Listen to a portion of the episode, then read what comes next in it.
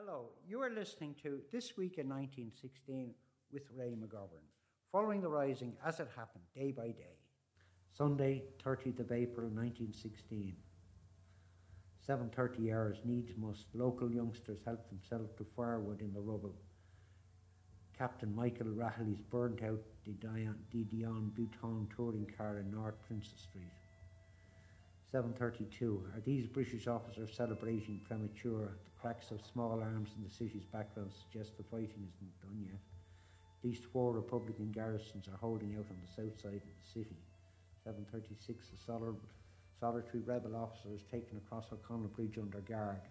Irish volunteers, 3rd Battalion, still controls southeast Dublin. To venture beyond the barricade in Great Brunswick Street is still to invite a bullet.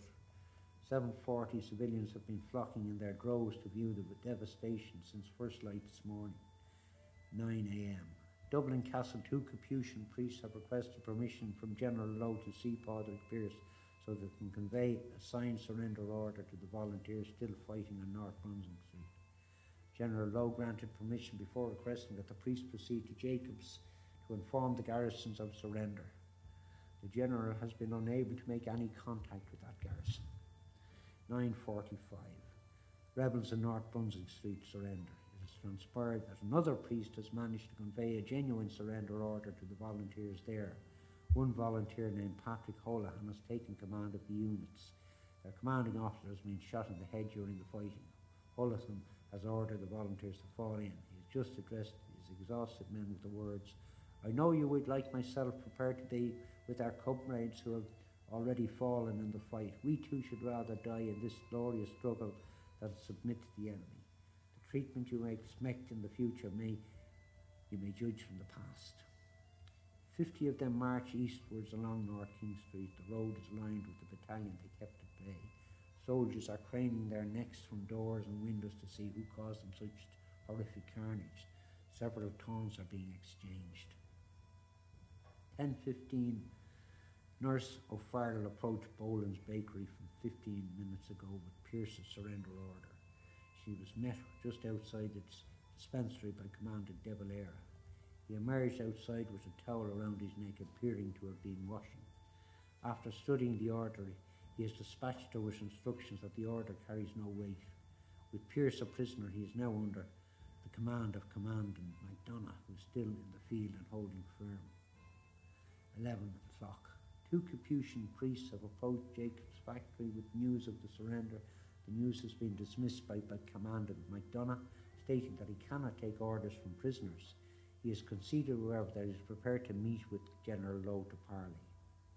1110. Nurse O'Farrell has been granted uh, access by Countess Markiewicz at the College of Surgeons. Commandant Mallin, its garrison commander, is resting in one of the back rooms and is being summoned. There is an overwhelming aura of subdued shock among the citizen army gar- garrison as the news spread. 1155. Irish citizen army surrenders. The surrender of the Stephen's Green garrison of the Irish Citizen Army has been agreed upon. Minutes ago, Commandant Mallin Countess Markiewicz held talks at the College of Surgeons York Street entrance. Major de Courcy Wheeler of the Dublin Fusiliers. He is accompanied by Nurse O'Farrell. This came after many heated deliberation from those inside the fortress, who seemed adamant to fighting on or breaking out to the mountains. They are defiant. 1245 surrender of volunteers, 2nd Battalion agreed upon. Commander General MacDonagh and General Lowe have met in St. Patrick's Park. The parley began on the footpath before both retired to General Lowe's staff car to continue negotiations. After a while, MacDonagh stepped out of the car and informed the two priests of his intention to surrender, adding that there will be a truce until 3 p.m. 1 p.m. Commander MacDonagh has now informed the officers of the 2nd Battalion of the surrender It was followed by stunned silence. The men have called the ground floor to be told of the news. Shouts of screams following, Fight it out, we will fight it out. Order was restored, and MacDonagh has since told the garrison that anyone without uniform has his permission to escape. Some are availing of the opportunity. MacDonagh will leave Jacobs and go to the South Dublin Union to convey the news.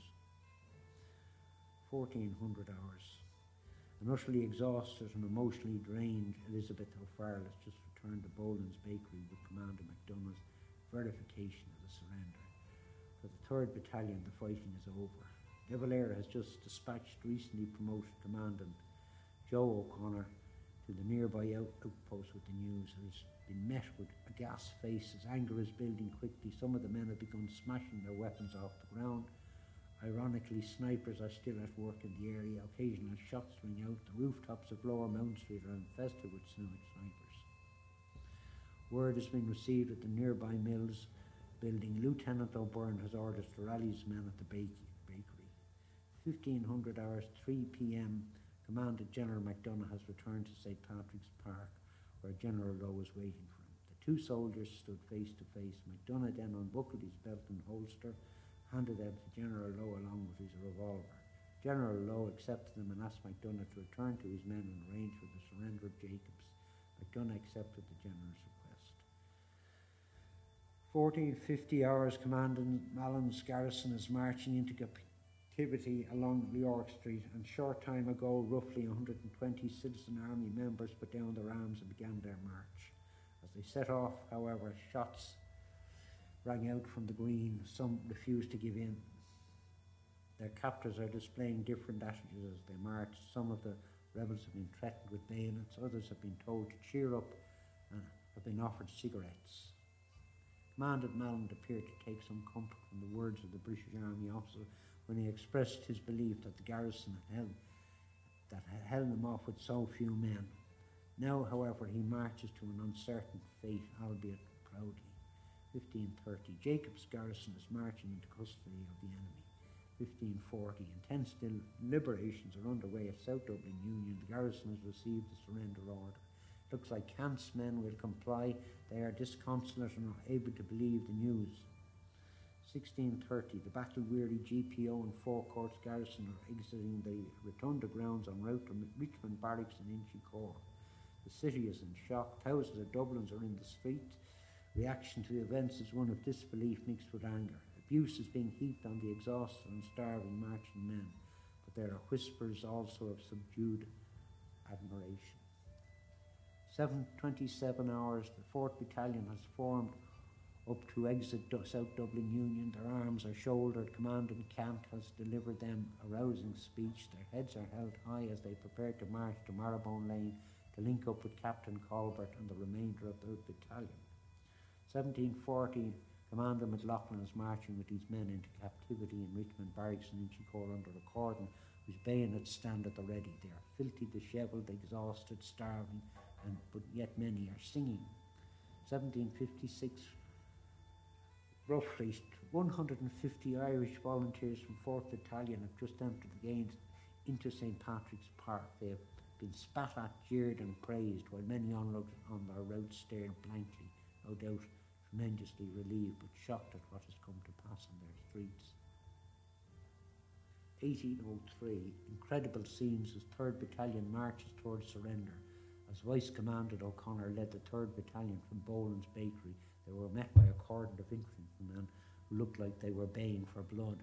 But as soon as the 18 men or so turned on the Grand Canal Street, a crowd of locals began, began cheering and applauding the rebels, their heads lifted as weeping onlookers offered to hide their weapons.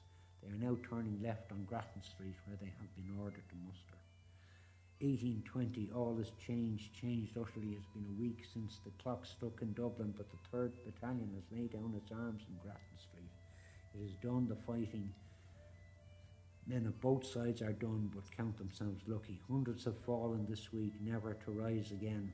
The city is shattered.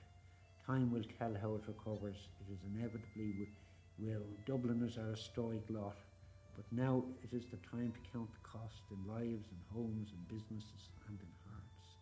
At the top of the street stands Commander De Valera, the battalion commander. He has just been saluted by his vice commandant. The men are lined up.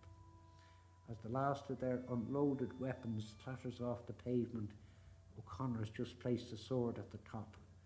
The sword has been given him as a mark of his men's respect on Good Friday. He has placed it here, no doubt, as a mark of respect for them. These men will march to an uncertain future, as does the land they tried to make a republic. How the drama plays out from here is likely to be much more of the same.